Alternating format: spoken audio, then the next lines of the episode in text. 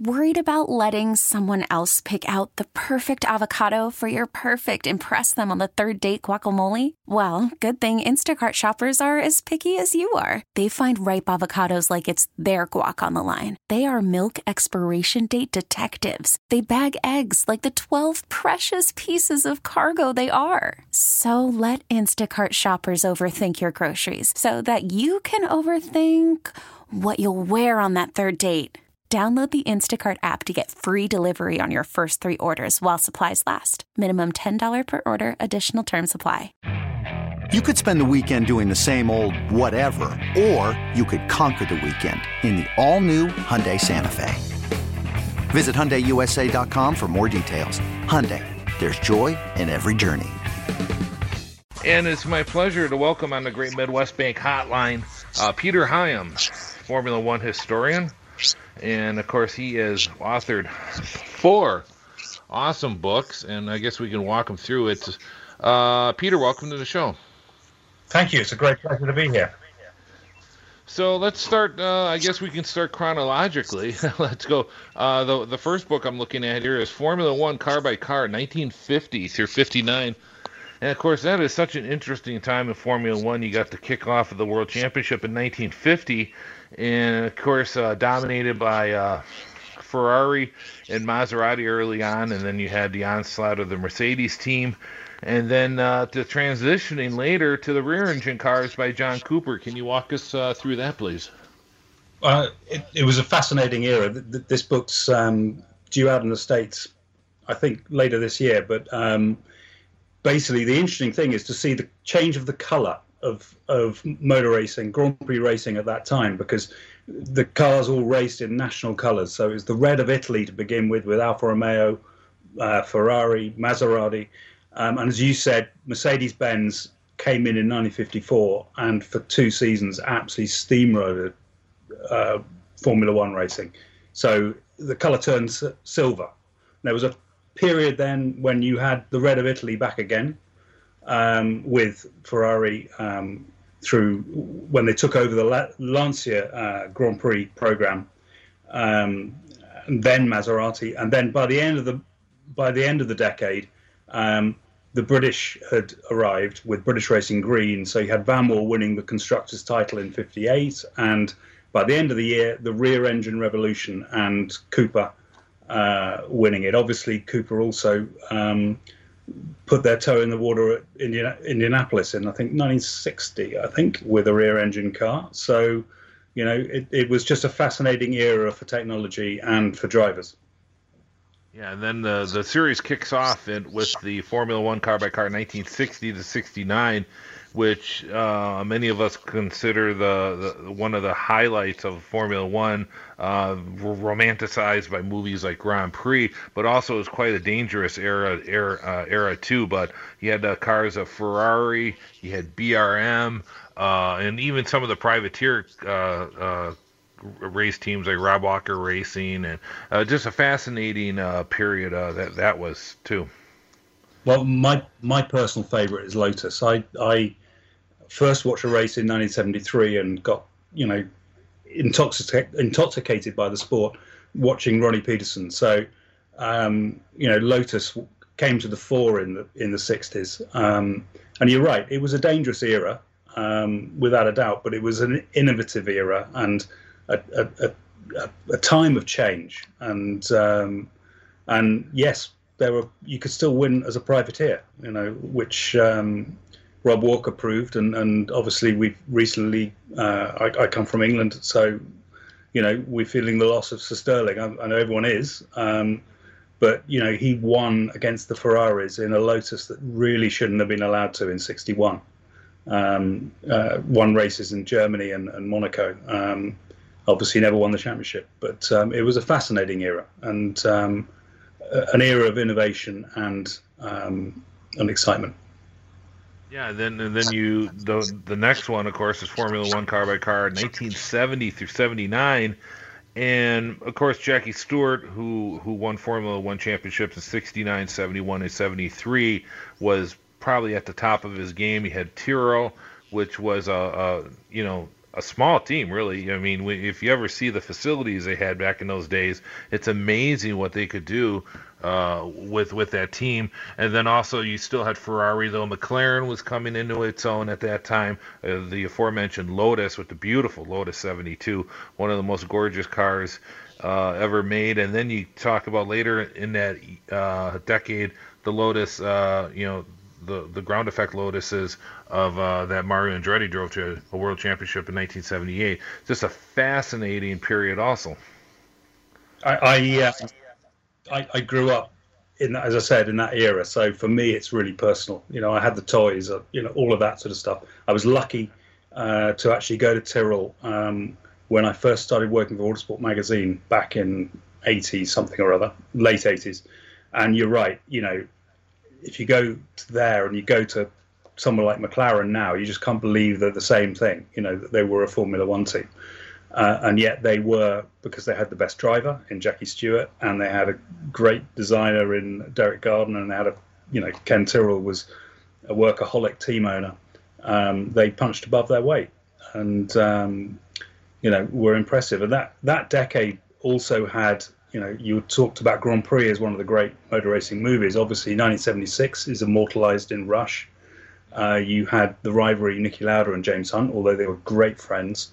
Um, and and you know, Mario Andretti winning the world championship for Lotus, uh, and then the the last Ferrari world championship for 21 years in Jody Scheckter at the end of the decade. So um, a lot going on, and as you said, it was chassis versus engine. You know, Ferrari traditionally believed you build a, a quick engine, a powerful engine, and you win the world championship. And um, the ground effect Lotus of 77 um, in the Lotus, what was the Lotus 78, and then when they won the championship, when they perfected it in the 79 the next year, you know, blew that out of the water because you could take a Ford DFA, DFV engine and win the world championship against a V12 Ferrari, uh, flat 12 Ferrari because you had a better chassis. And um, you go around the corners quicker, you're on the straight quicker, and you will win. You know, if you go on YouTube, a lot of these, uh, some of the um, World Feed and BBC broadcasts are coming uh, are coming up on YouTube. And I just saw the 1979 Monaco race, and you mentioned Jody Scheckter. And to see Jody Scheckter hustle that Ferrari in the first few laps of that race is, is just amazing. I mean, it's to see, you know, the, we're, we're so used to the cars where everything nowadays is so exact and it's so important to, to hit your, the, you know, the spots and your apexes and everything. Where at that time in 79, you could still manhandle a car around a, a circuit like Monaco. And it's just, uh, so neat to see that and and to see the cars how much they moved around. Is that something maybe fans may be missing a bit uh, today? It, it's funny because um, I, I used to work for a photo agency um, now known as motorsport images. Um, and uh, the chief photographer at the time um, uh, back in the 60s this is uh, I wasn't working in the 60s sorry he was the chief photographer in the 60s and he once told me the story about um, a sequence of photographs he, he took of Graham Hill, who was going around a corner, and there are three laps of him going around a corner, and um, he's sideways every time. And the reason he's sideways every time is that morning the uh, the photographer Michael Tee uh, had said, um, you know, racing was better back ten years ago because the cars were sideways, and you know. And so Graham said, "Which corner you're at for the next practice session?" And he said, "Which one?" And so he just threw it into power slide every time he went round, and it looked better. But forever, people have said better back in the day, you know. And um, I, I, you know, I, I love motor racing in the '70s and the '60s and and the '80s. Um, but I'm still I'm itching to watch the first Grand Prix and the first time we see cars move again this season. Sure. And then uh, the the other one, yeah, the the fourth one, of course, is Formula One car by car, 1980 through 89, and that's uh, where where you really see the dominance of uh, McLaren Williams. And uh, and I, we, we we mentioned this uh, a couple weeks ago with uh, Niki Lauda's comeback in 1984 and the dominant domination of Alain Prost, and then and then later in the decade with Ayrton Senna who, of course, the anniversary of his death was yesterday, and uh, and just and then of course one of my favorite cars of all time is Alan Jones, the FW070 uh, Williams car, which I just thought had the prettiest lines on it. And uh, walk us through uh, that that decade, please. Well, it, um, just a special time. I mean, the the drivers. Uh, you obviously have Senna versus Prost, which is one of the great rivalries in, in Formula One history, and something that I think really turned a lot of people onto the sport because it was yin and yang. It was you know good versus evil type. You know that's how it was sold. But not only did you have Prost and, and Senna, you had Nigel Mansell and Nelson Piquet and Gerhard Berger, and it just seemed like one of the absolute top times for driving talent. And then on top of that, you had the turbocharged um, Grand Prix cars, which the 1.5 turbos were the most powerful cars of all time. Um, uh, so spectacular, you know. Keke Rosberg qualifying on pole position at over 160 miles an hour at um, at Silverstone, apparently with a slow puncher. You know, that this is the time of heroes. Um, so it, a really great era, and for me, um, I, I I left university in in uh, 1982, and I, I, I took a year out um, before I went and tried to find a job and um, satisfy my dad that I would make some money um, by going around the, the Formula One circuit um, in 1982, and you know it was just it, it was a unique time in my life, and and you know it was a a difficult season because Gilles Villeneuve died that year. That Riccardo Paletti died at the Canadian Grand Prix. So, and there was a lot of controversy and a lot of um, politics going on. But you know that for me is a very special time. Yeah, certainly, and that was kind of my um, period I, I really enjoyed because you know obviously media was a lot different. For me, being in high school, I loved reading uh, Ireland's and Rob Walker's uh, Grand Prix uh, weekend reports and Road and Track back in the day, and they really put you. They were really were able to, to to take you to that event, and I really bonded with Formula One that year in 1982, and really really enjoyed it. I thought it was really cool. Uh, unfortunately, Gilles Villeneuve was one of my favorite drivers as a kid, and yeah, it was certainly tragic in '82 and Paletti too, and and up in Canada that year.